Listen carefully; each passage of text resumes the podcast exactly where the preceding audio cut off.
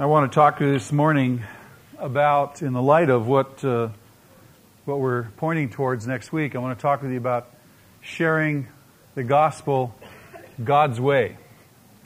There's lots of ways to share the gospel. We want to know how to share God's way. Does that make sense?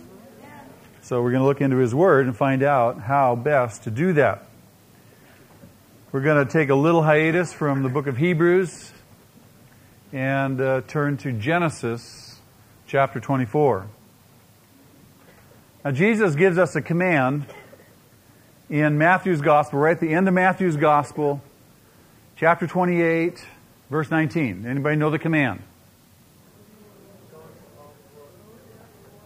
Go, therefore, and make disciples of all nations, baptizing them in the name of the Father, the Son, and the Holy Spirit, and what? Teaching them to obey all that we've all that He's commanded us. So we have a mandate. And the mandate is that we make disciples, that we tell other people, we instruct other people, that we baptize other people in the name of the Lord. Now, if we're going to make other disciples, we have to know how to share with them, first of all, the gospel. Who knows what the word gospel means? It means good news.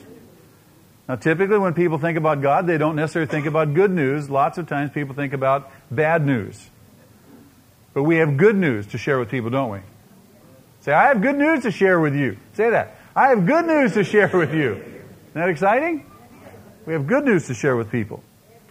Now, if you look into the New Testament, where do you think you would find accounted for uh, great numbers of people becoming Christians, great numbers of people being witnessed to and coming to know Christ. The book of Acts, right. That's the book that records the beginning of the church and the growth of the early church in the first century. Now, if that's the place where we find all these great numbers of people coming to know Christ and the church expanding across Asia and Asia Minor and now into Europe, you would expect then in the book of Acts you would also find a pattern if you will, or maybe some step by step instructions of how indeed to share the good news of Jesus Christ with somebody. But guess what? You don't find that there. So you say, well, where do we go? Is there a pattern? Is there a, a particular way that God has given for us to share? Yes, there is. And we're going to find that this morning in Genesis chapter 24. You say we have to go all the way back to Genesis? Yes. The Apostle Paul says something very fascinating in uh, Romans chapter 15, verse 4. He says to us, For everything that was written in the past, so that points back to the Old Testament, everything that was written in the past was written to what? Teach us, so that through endurance and the encouragement of the Scriptures, we might have hope. So we have great hope for our life. We can go back into the Scriptures and we can find all sorts of instruction and we can endure and we can be encouraged through the scriptures. Now, amongst all those things that, that are written for our benefit and for instruction uh, are instructions for how to share God's good news with people. That's what we're going to learn this morning in Genesis chapter 24. That passage gives us some tremendous insight into evangelism, God's style. Now, on the historical plane, when you read chapter 24 in the book of Genesis, just on the historical plane, what do we find there? What does that chapter describe? Anybody remember? It's the account of Abraham sending his most trusted servant to his original homeland to find a wife for his son Isaac. Now, does that sound remotely familiar? Is there somebody in heaven who has sent his emissary to a remote place to find a bride for his son. Yes. Yes. We're going to see tremendous parallels. And in the context of those parallels, we're also going to see a pattern emerge for how we, as servants of God, are we not His servants? Participate in the bringing of the bride of Christ to the bridegroom. That's what we're going to look at this morning. Now, we get to participate. The Holy Spirit is going to work through us in this wonderful, wonderful, wonderful way.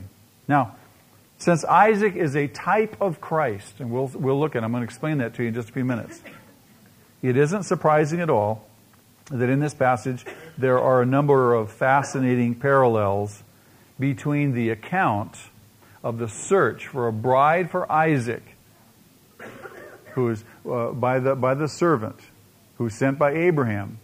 Tremendous parallels uh, in the sending forth of the Holy Spirit to take out of the world a people for God's own, God's own people, a bride for Christ, the church. We're going to see tremendous parallels. Now, just as kind of a corollary statement, uh, and I don't want to let this pass by, I just want to address for a moment. This chapter also, chapter 24, serves as a marvelous example and a marvelous guide for people who want to get married, for young people and their parents. Study chapter 24 of Genesis. If in fact you are making preparations for marriage, you will find some significant instruction and some principles to apply to your own preparations for marriage within this chapter. So I just want to offer that to you for your own consideration. As you contemplate marriage, go back to Genesis chapter 24 and say, God, teach me. Now let's look at Genesis 24, but let's look with spiritual eyes now, and we want to see God's plan, if you will, for how to share the gospel. Again, just by way of background, remember Isaac is a type of Christ. How many remember what, we, what typology is? We've talked about that. We've been in the book of Hebrews. A type is a picture of something given that points to something in the future. Remember, the sacrifices of the Old Testament were a type or a picture of the one great final sacrifice of Jesus on the cross, right? The tabernacle uh, that God uh, gave designs for for Israel to build in the wilderness and ultimately in Jerusalem was a type of the one final permanent tabernacle in heaven. So we see these types, we see these pictures. Same principle holds true with respect to Isaac. Isaac is a type of Christ. There are tremendous parallels in their two lives. We gain some tremendous insight into how uh, he pictures Jesus. Let me give you some of these. Let me share these with you quickly. Isaac, like Christ, was promised long before his coming. Wasn't that true? Both were promised long before their coming. Isaac, like Christ, finally appeared at the appointed time, didn't he? And Jesus also appeared at the appointed time, we're told. Isaac, like Christ, was conceived and born in a miraculous way. Does that, say, does that point to Jesus also? Conceived and born in a miraculous way. Isaac, like Christ, was assigned his name by God even before his birth. Tremendous parallels. Isaac, like Christ, was offered up in sacrifice by his father, right? And also, Isaac, like Christ, was himself obedient unto death. Now we know that Isaac didn't die, but he was obedient unto death. And Isaac, like Christ, was raised from the dead to be the head of a great nation and indeed a blessing to all the peoples of the earth. We see these same incredible parallels between Isaac and Christ. Hence, Isaac is a type of Christ. And if the servant has gone to get a bride for Christ, then we can look and see how the servant of God, in effect the Holy Spirit, goes into the world to, to get a bride for Jesus. Now, there's also some other types we see in chapter 24, uh, Isaac being a type of Christ. We see Isaac awaiting union with his bride uh, when finally she comes to him. And in the meantime, what's he doing? He's preparing a place for her. Does that sound vaguely familiar? Jesus says, I go away to what? Prepare a place for you. Now think with me. The last time we see Isaac in Genesis, the last time we see Isaac, prior to seeing him again at the end of chapter 24, the last time we see him is in Genesis chapter 22. We see him where? What, what's the event? It's when his father takes him up to Mount Moriah, right? Lays him on the altar. He's prepared to sacrifice him. And then, of course, the lamb is substituted. The ram is substituted. So this is the last time we see Isaac when he's being offered in sacrifice, and in effect, he rises from the dead. We don't see him again, though we hear about him in the ensuing chapters, the next time we see Isaac at the end of chapter 24 of Genesis is when he suddenly appears again to receive his bride. Now, are there any parallels there? When is the last time we see Jesus? His death, burial, and resurrection, right? Do we see him after that? No, we hear about him a lot. When's the next time we see Jesus? When he appears to receive his bride to himself. Is that not an incredible parallel? It's a beautiful picture of, of the typology of Isaac picturing Jesus. Now, let's look at Rebecca, who would become Isaac's bride. Rebecca would represent what, do you think? The church, that's right. Rebecca would represent the church, the chaste bride of Christ. And as you study chapter 24 of Genesis, you see that Rebecca indeed reveals that kind of character. She is a chaste bride. Reminds you of the bride of Christ presented in the book of Ephesians, who is presented as without spot or wrinkle, blameless in every way. Beautiful picture. This is Rebecca. She's a picture of the bride of Christ. We also see Rebecca, who is preparing to meet her bridegroom. The church is preparing to meet her bridegroom. Isn't that true? Aren't we preparing? Anticipating? The marriage for both planned long before they even knew about it. The marriage of the church and Jesus planned long before the church was even ever in existence. The marriage between Rebecca and Isaac planned long before she ever would know about it. Long before. Rebecca, just as the church, absolutely necessary for the accomplishment of God's purpose. Without Rebecca, there would be no Jacob. And without Jacob, there would be no 12 tribes. With no 12 tribes, there would be no tribe of Judah. Without the tribe of Judah, there would be no Messiah. So she is absolutely essential to the fulfillment of God's purpose. Is the church absolutely essential to the fulfillment of God's purpose on this earth? Absolutely, without doubt. Absolutely. So they're both critical to the fulfillment of God's purpose on earth. Both share in the glory of the Son. Here's Rebecca. She would come and she would share in the glory that Isaac receives. He passed on to him not only all the wealth of his father Abraham, but all the promises of God. And Rebecca would share in all that. The church is guaranteed to share in the glory of the Son when we're finally together. We see the similarities in Rebecca and the church. Rebecca learned of the son, learned of Isaac through his emissary. The servant goes to uh, Abraham's hometown. We see, we're going to see as we study the passage, we'll see him finding the bride, finding Rebecca. And on the trip back, don't you think that Rebecca said, Tell me all about him? I want to know all about him. Tell me what's he, what's he like. And, and the same thing is true where you become a Christian. And then the Holy Spirit begins to teach you, begins to teach you all about, about who? About Jesus. Doesn't, doesn't Jesus say that? The Holy Spirit will teach you. He's our teacher. He's the emissary. He's the paraclete. We see tremendous parallels in Rebecca's life in the church. Again, she immediately leaves all and goes to the Son,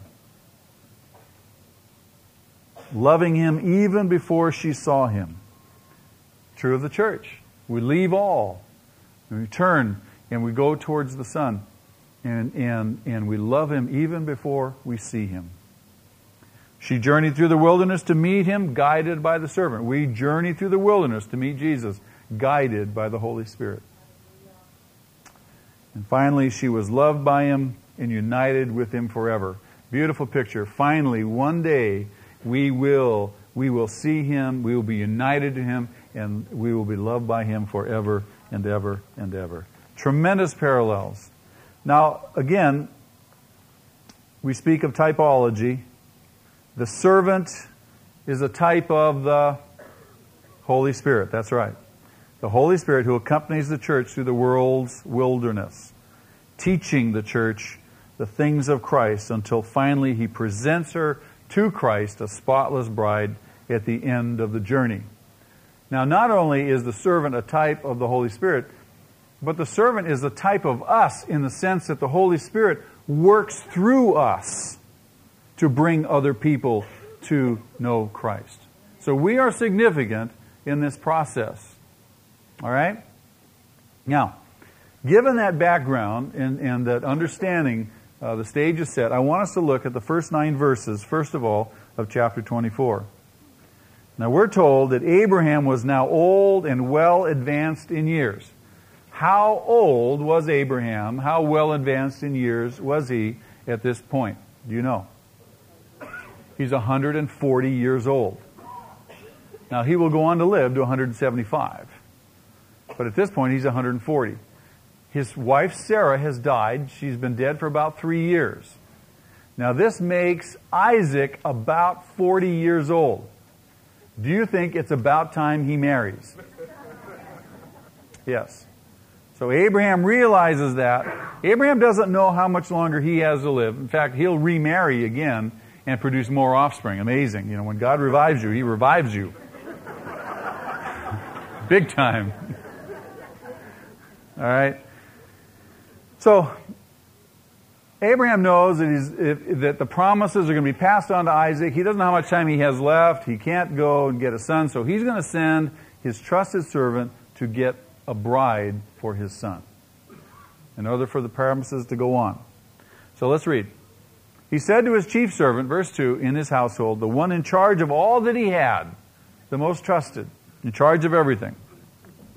He says, Put your hand under my thigh. That was just another way of uh, signifying uh, agreement or covenant, if you will, make, taking an oath. It's like we shake on it. He says, Put your hand under my thigh. I want you to swear by the Lord, the God of heaven and the God of earth, that you will not get a wife for my son from the daughters of the Canaanites among whom I am living, but will go to my country and my own relatives and get a wife for my son Isaac. The servant asked him, What if the woman is unwilling to come back with me to this land? Shall I then take your son back to that country that you came from? Make sure that you do not take my son back there, Abraham said. The Lord, the God of heaven, who brought me out of my father's household and my native land, and who spoke to me and promised me on oath, saying, To your offspring I will give this land, he will send his angel before you so that you can get a wife for my son from there. If the woman is unwilling to come back with you, then you will be released from this oath of mine. Only do not take my son back there. Is, is Abraham em- emphatic about this? Yeah, yeah. He says, So the servant put his hand under the thigh of his master. Abraham swore an oath to him concerning this matter. Now, there's a couple of things that are significant. We're going to learn three things from those first nine verses. First of all, this is very important. The initiative of bringing a person to Christ begins with who? The initiative of bringing a person to Christ begins with who? God the Father. It begins with God the Father. Who takes the initiative in this account? Abraham does. Abraham says to his servant, I want you to go and get a, a wife for my son. So the father takes the initiative. The initiative doesn't start with you or I. Now, I want to point out a couple verses to you in John's Gospel, chapter 6. I want you to note verse 37. John chapter 6, verse 37. There we go. All that the Father gives me, who gives? The Father. See, God the Father is orchestrating this whole thing. All that the Father gives me will come to me. And whoever comes to me, I will never drive away. So God has identified people who He's going to give to the Son. We're amongst that group. Isn't that wonderful? All that the Father gives me. Now I want you to look at verse 44, John chapter 6. No one can come to me unless the Father who sent me what? Now, if you were to go back to the Greek text there, the literal Greek word is drags. No one can come to me unless the Father who sent me drags him. I don't know about you, but I had to be dragged into the kingdom. I look back in retrospect and I say, how stupid. I should have come running into the kingdom. I'm still recovering from rounded heels. A lot of people have to be dragged into the kingdom, kicking and stringing, screaming. So the initiative of bringing a person to Christ doesn't start with you. They even start with the Holy Spirit. It starts with the Father. Very important. Secondly, we learn, he said, don't take a bride from among who? The Canaanites, the people in which he's living, in the, in the midst of whom he's living. The Canaanites picture the unbelievers of the world. These are the people who are under God's wrath. They cannot be the bride of Christ. It's impossible for them. Now you need to know that the Canaanites traditionally and historically, if you go back into the Old Testament, you see that God gave them every opportunity to repent. God gave them every opportunity. They only got worse and worse and worse and worse. And we're told that, that God didn't bring Israel in to take possession of the promised land until the iniquity of the Amorite or the Canaanite was full, until they were absolutely beyond repentance. That's when he brought Israel into existence and he commanded Israel to literally wipe them out, which of course they did not do as they were commanded, hence trouble. But I want you to notice John chapter 3 verse 36. We're told whoever believes in the Son has eternal life. But whoever rejects the Son will not see life, for God's wrath, what? Remains on him. There are people who are just not going to believe. And God's wrath remains on them. It's impossible for them to be the bride of Christ. Okay? So we have to, we have to understand some of these things. The third point we want to learn, and there's three subpoints to point number three. First of all, he says, Don't take my son there. Why? Why? Because the, if, if Isaac was taken out and gone back to um, uh, Nahor, then probably in the effort to get the bride and uh, the, the family there probably wanted to keep him there, he would have never probably come back to the promised land. This was the land of the heritage. He was to remain there. In other words, the point is don't go back. Don't go back. This is the promised land. The second thing is that the bride was to come to him by faith, not influenced by seeing him face to face. This is an arranged marriage. She's not going to be influenced. She's going to come by faith. She's going to trust in the Lord. And the third thing, really, their applications to us, we don't go back, do we? Just like, just like Isaac, we don't go back. And just like the bride, we come by faith. True? We come by faith. We, don't, we haven't seen him face to face.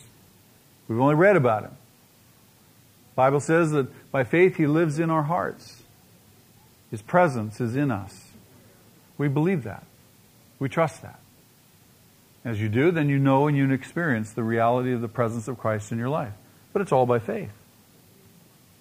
So we learned three important things. Now look at verse 10 with me.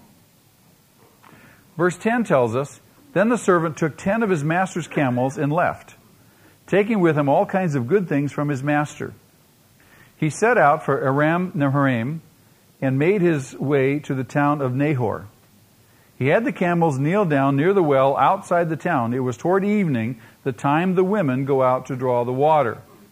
So we've read in verse 10 when we go out to share with people, in effect, we have all the goods. What did the servant take with him? He took with him everything he needed, a tremendous representation of the riches of his master, didn't he? He was fully prepared when he went to seek the bride. When you and I go out and we seek to share the gospel with people, we go out confident that we have been blessed with all spiritual blessing in heavenly places. This is what Paul tells us, Ephesians chapter 1. We have been blessed with all spiritual blessings in heavenly places. We are not bereft of resources.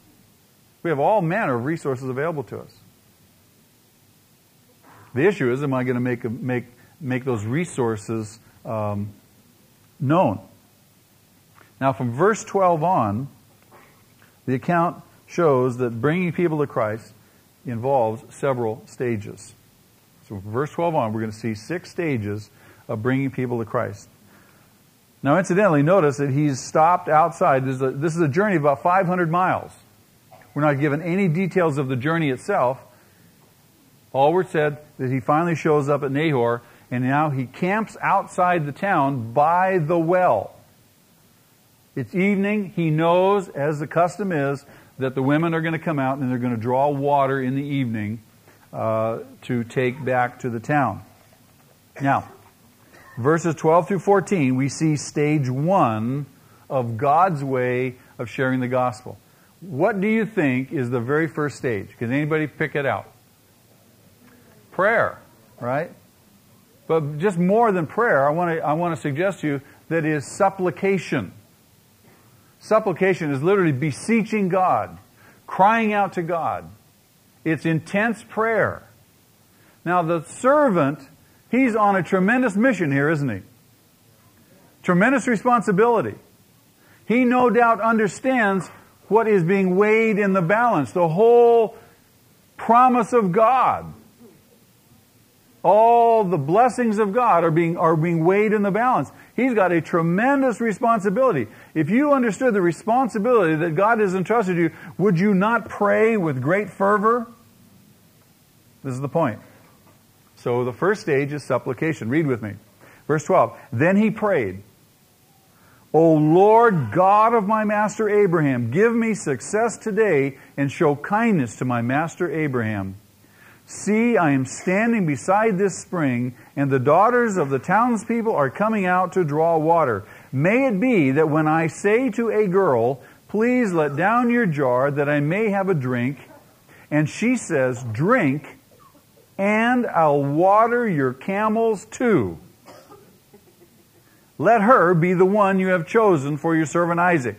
By this I will know that you have shown kindness to my master. Now, first thing that the servant did was to pray. Always pray. Acknowledge the Lord in all of your ways, and He'll make your path straight. Always pray first, asking God to give him success as he served his master. He further prayed that God would enable him to recognize the one that God had chosen. Lord, show me that one. Beloved, we cannot possibly overemphasize the importance of prayer before we begin to witness to other people, we need first to pray for them and beseech God to give us success in our witnessing. Lord, give me success. Give me success. I pray for these people, Lord. Now, we have this first stage of supplication. He's prayed for success. Second stage is confirmation. Confirmation. Now, he asks for confirmation, doesn't he? He prays for success, but he also asks for confirmation. When we witness, we don't just go up on the street and knock everybody off with the gospel indiscriminately. What kind of confirmation does he ask for? Yeah, and God have her have her volunteer to water my camels. Now, I want you to know something. Do you th- how many camels does he have? 10 camels. Do you think that 10 camels, after a 500 mile journey through the wilderness, would be thirsty?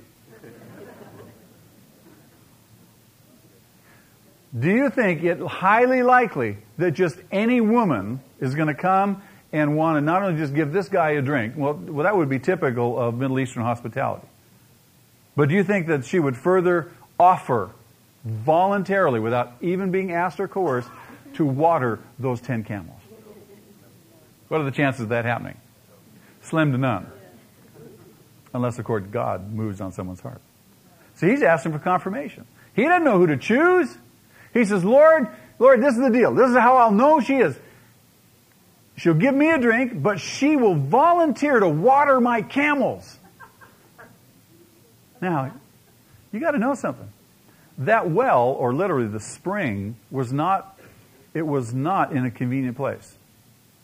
Typically, it was down, down some stairs into a little valley where she had to take a water jar, go down those stairs, fill the water jar, trudge back up the stairs, fill the trough. How many times we don't know it took her to fill that trough to satiate the thirst of 10 camels. Now, I want to suggest to you, she is a good woman. I mean, big time, right, guys? Good woman? Amen. Amen. Woo! All right. Now, when we witness to somebody, we need some confirmation. When we're going to share the gospel with them, we pray, we pray, God, God shows somebody to us. We think maybe they're the person that we're to talk to, that we're to begin to share with. We need some confirmation, right? How do you get confirmation? Well, you ask, give me a drink of water. Throw out a question. Make a statement. Do something nice for that person. Try to see if there's a if there's an open door there. We want confirmation if, in fact, there's going to be any ensuing, ongoing conversation with this particular person. We need confirmation. It's kind of like picking fruit off a tree uh, to see if it is ripe yet to be picked. How many times have we ever picked fruit off a tree? A lot of times, right? Have you ever picked a, a, a piece of fruit that's not ripe? You just have to tug and tug and tug. Finally, you yank it off and you bite into it. It's useless. It's not worth eating. Right? But if the fruit is ripe, I mean, you're testing it. If you're not going to be foolish, you test it to see if it's ripe. You know, you know it's not going to be good to eat unless it's ripe, and so you kind of test it. You're checking for confirmation. If you find a ripe piece, you, do you have to yank it off, or generally does it just kind of fall off in your hand? Yeah. It's a setup. It's a piece of cake. But you kind of, you kind of got to test it. You got to squeeze it a little bit. You got to you got to see if it's the one that you want to, if it's ready. Okay. So we need confirmation. Well, he's asked for confirmation. Along comes Rebekah. Along comes Rebekah, and we see in verse 17 that the servant hurries to meet her.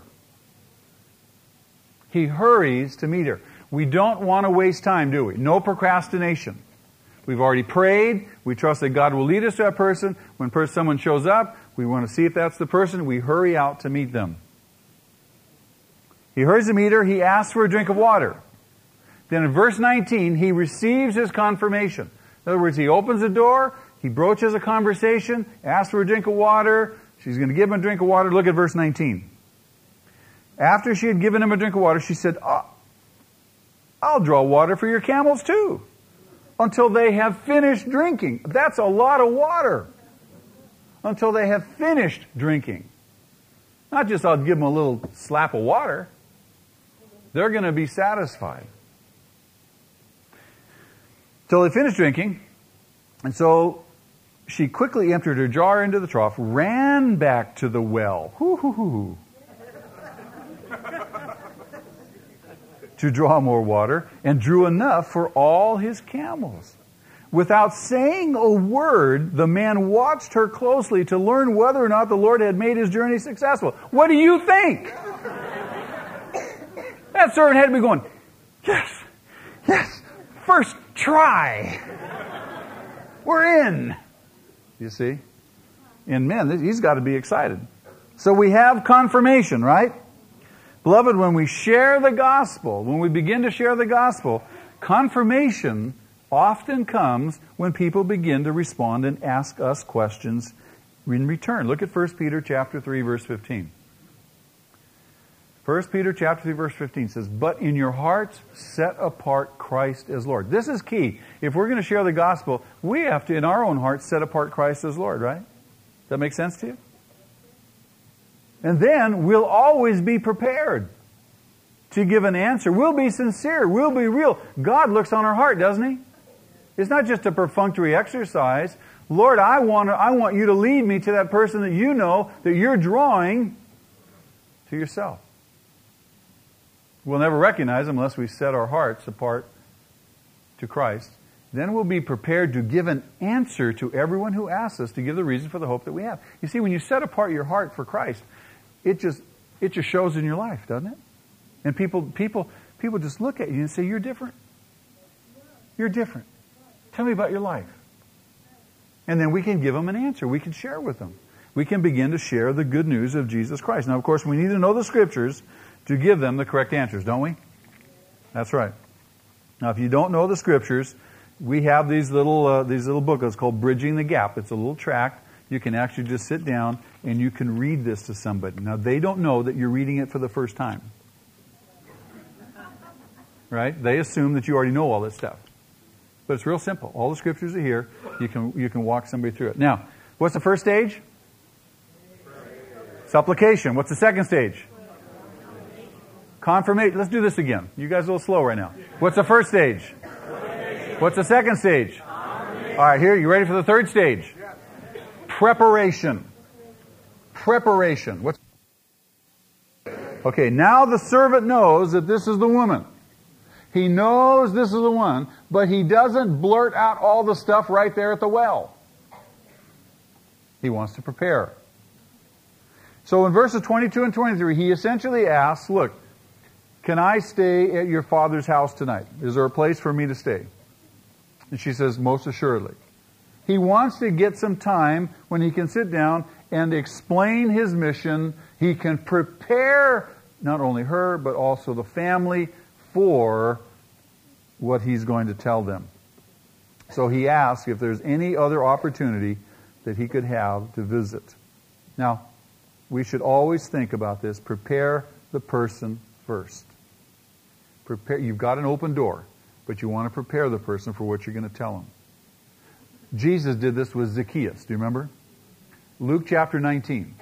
Zacchaeus, if you remember, was a very rich tax collector, short in stature. Jesus comes to town. Zacchaeus wants to see Jesus, but he can't see over everybody else's head, so he climbs a tree to get good visibility of Jesus coming through town. Jesus stops, he notices Zacchaeus, and he says to Zacchaeus, Oh, Zacchaeus, Zacchaeus, you rotten sinner, don't you know that you're going to hell? No, he doesn't do that. He's going to prepare Zacchaeus. So he says to Zacchaeus, Zacchaeus, come down, come down. I have need to stay with you tonight. We're going to sojourn in your house. I want to spend some time with you. I want to prepare you. Does that make sense? See, so we don't blast people. We, we build relationship. We want to prepare them for when we're going to share with them. Now, before you tell someone about the beauty of God, before you tell them about the wonders of God, before you tell them about the love of God, before you tell them about the judgment of God, prepare them first. Prepare them first. Now, that sets us now, we're, we're in the preparation stage. Now, here comes stage number four, the presentation. What stage number one? Stage number two? Stage number three? Stage number four? Ooh, okay, here we go. Now we're going to make the presentation. We've prayed for him. We've got confirmation. We prepared him. Now we're going to make the presentation.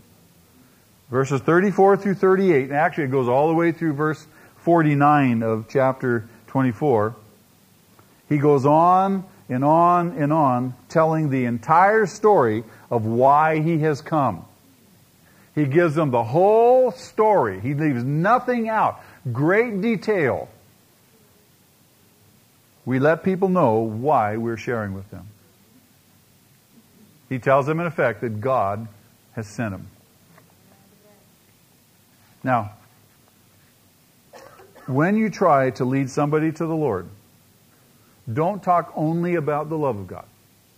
Don't talk only about the judgment of God. We want to tell them the whole counsel of God. We want to tell them how God created the world, how God created the universe, how God created the first man and the woman, how God placed them in the garden, how God had fellowship with them in the garden in the cool of the day. And yet how the first man, the first woman, Adam and Eve, how they listened to the devil and they rebelled against God. People need to know how sin has condemned all of mankind to eternal punishment. But people also need to know how God has provided a way of escape for those who believe in Jesus Christ. See, they need to know the whole counsel. You've got to have time to present that. That's why you prepare people. Can I sit down and talk with you? Can I have some time with you? They got to know why you've come, too. The very first time that I did this, very first time, I'll never forget it. God spoke to me. And he gave me a picture of a, of a certain, certain man in my mind. I'd never met this man. I'd never talked to this man. But he gave me a picture of this man's face. And it was the next day that I saw this man. And it was in a health club setting in a locker room. And God told me the night before, He says, I want you to go and I want you to speak to him. I want you to tell him that I sent you and that I want him to come to me. Now you got to know the night before I'm going, right. I'd never done that before in my life. But God was so, so clear in terms of what He showed me. The next day, I saw this man. And you got to know that I went, whoa, there he is. That's the guy. And so I said, okay, Lord, here I go. I don't know what's, gonna this guy could punch my lights out, but I'm just going to go do what I believe you told me to do. I walked up to him, and he turned to me, and they were standing in this locker room. He turns to me, other guys are standing around me. And I knew I had to speak first. And I said very simply, God sent me to you.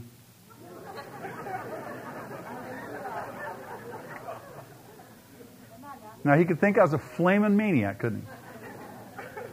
I said, God sent me to you. He said, God sent you to me, huh? I said, What did God send you for? Because he has a message for you. What's the message? He wants you. He wants you to come to him. And I'm supposed to bring you. And the guy just went down like a shot. And he was just overwhelmed. The fact that God would send somebody a personal messenger to him. He became a Christian.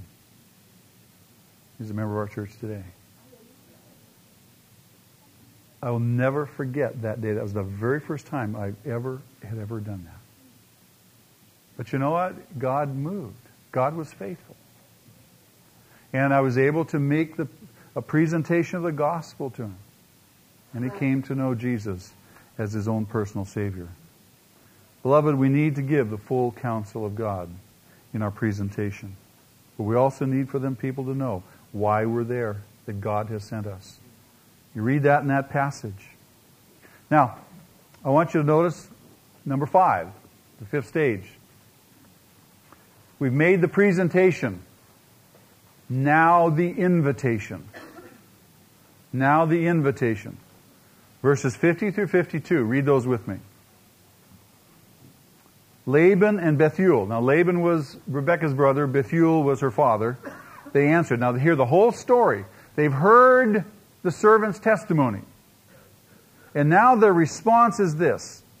This is from the Lord. We can say nothing to you one way or another. Obviously, God has sent you. We see God's hand all over this. No doubt. So let's say, Here is Rebekah. Take her and go, and let her become the wife of your master's son, as the Lord has directed.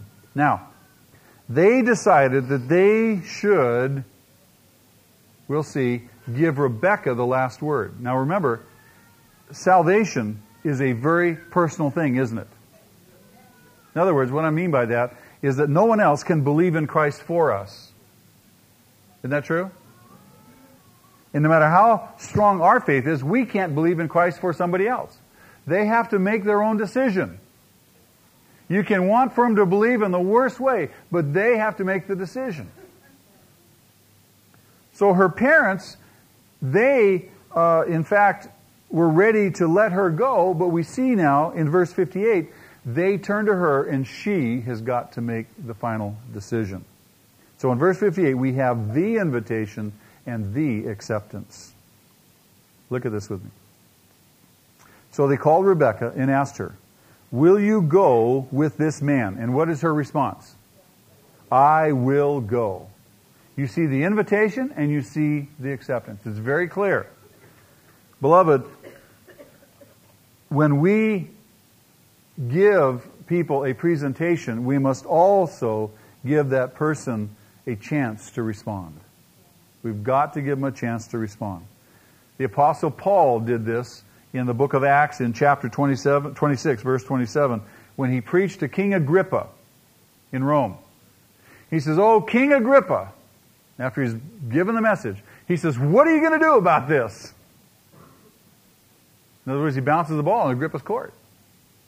And also for us, as you and I share the gospel, we should always close by asking that person, now, what are you going to do with Jesus Christ the Savior? What are you going to do with him? Bounce the ball in their court. You give an invitation, you wait for the response. Several years ago, some of you know, I used to carry a card with me that, that had printed on it, I reject Jesus Christ as Lord and Savior, with a little place for people to sign their name and date it. And I would typically go and witness to people, and I would always have a little supply, a couple of two or three of these cards with me. And when people would, would I'd, I'd share the gospel, and they'd say, "No, I don't believe. I don't want to. I don't want to believe in Jesus, or I don't believe in Jesus." What, however they'd say it, I'd whip out a little card, and I'd pass the card over to them, and I'd say, "Would you sign this card then?" Well, they'd look at the card, and on the card it says, "I reject Jesus Christ as Lord and Savior." And typically, they'd throw the card back. And say, "No, I'm not going to sign that card." I said, why won't you sign it? You just said you won't believe. Just sign it. I'm not signing that card. now, why wouldn't they sign it? Because there's just a bitty chance that maybe he is who he says he is, and they probably ought to believe, but if they sign it, that seals their fate. And they'll never know where they can find me because I got the card. Where's that guy? Search high and low to get to me, get that card back and tear it up. And there are some occasions when I used to just really play that to as far as I could get it. They knew that I knew that they wanted to believe, but they wouldn't believe. And I knew that they knew that I knew. Believe me. So we've got the invitation now. What comes after the invitation? Do you think? Last stage. Incorporation. Incorporation. What's the first stage? Second stage? Third stage? Fourth stage? Fifth stage? All right, now comes the sixth stage, and this is incorporation. Even after the ones we have witnessed to have started to put their faith and their trust in the Lord, we still have work to do. What work do we have to do? Discipleship. Incorporate them into the church. In short, you catch them, you clean them. Don't bring them to my doorstep. I got enough to deal with on my own. I can't do yours also. You say, but I don't know what to say to them. Just bring them. You remember what Andrew said to his brother Peter? Come and see. Come and see. If you don't know exactly what to say, if you're not that well versed, just say, Come and see. I'll pick you up. I'll bring you. Make disciples. Baptizing them in the name of the Father, the Son. We're going to have a baptism Easter Sunday night. What's one of the first things you want to do? Make sure they get baptized. It's part of your discipling. It's part of your incorporating them into the body of Christ. What's another thing? If they don't have a Bible, what are you going to do? Get them a Bible. Now, we bought 5,000 Bibles. We bought 5,000 Bibles to distribute, full Bibles, not just New Testaments like we typically have given out. And we got them, I think, for a buck and a half a piece. Was just great price. So we got 5,000 Bibles. Now, when people come to Christ during the, during the drama, they're going to get a little packet. In the packet is a coupon. That coupon is redeemable for a Bible. So you're going to say, let me see your packet. Look, here's a coupon. What is it for? A Bible. Let's go get it. Not you go get it, let's go get it. See, we're, we're what? We're incorporating them. If you leave people to their own devices, chances are it's not going to happen. We've got to bring them along. We've got to bring them along. We do the work of discipling. We do the work of incorporating. There's a whole series of, of uh, classes, training classes being set up. They're, they're already in place for three succeeding Wednesday nights. You probably heard me talk about these. Bring them to those classes. Take them to a mini church. Incorporate them. Bring them to Discovering Hope starting the first Wednesday night of May. Bring them. You say, but I've been to Discovering Hope 12 times already. You're still going to learn more. Incorporate. Incorporate. That's absolutely critical. Beloved, we don't bring them to Christ and then leave them out in the cold. We incorporate them. Making disciples. Don't be afraid if you don't know exactly what to do. Just come. Just say, let's go. Let's find out what happens. I don't know what we're going to do next, but let's just go find out. Can we do that? Sure. Now look at verses 66 and 67. We close with these two verses. We see this beautiful, beautiful picture. Beautiful ending. And then the servant told Isaac all that he had done. And Isaac brought her into the tent of his mother Sarah. And he married Rebekah. He brought her into the tent. That's a picture of incorporating her. She now is going to assume the matriarchal role that, that Sarah had. She now is incorporated into the family. He takes her in. I love this next part. So she became his wife, and he loved her. Isn't that beautiful? You see a picture of the church. Finally, we come, we come to the bridegroom. He takes us in. We become his bride, and he loves us. Beloved, what an awesomely beautiful picture. We witness to people. We lead them to Jesus. We bring them into fellowship with other believers. And we finally see them in one on one communication with God in the kingdom of heaven forever and ever and ever. Beloved, this is sharing the gospel God's way. Six very easy, simple steps. If you understand those steps, if you use those steps, you start with prayer, you will find that God will lead you to those people. He's already marked out.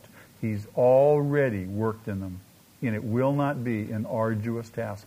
It will be the one of the most exciting things you'll ever do in your Christian life is to see somebody come into the kingdom, get born again, before your very eyes, watch them change, and you get to participate in this great, great wonder of discipleship.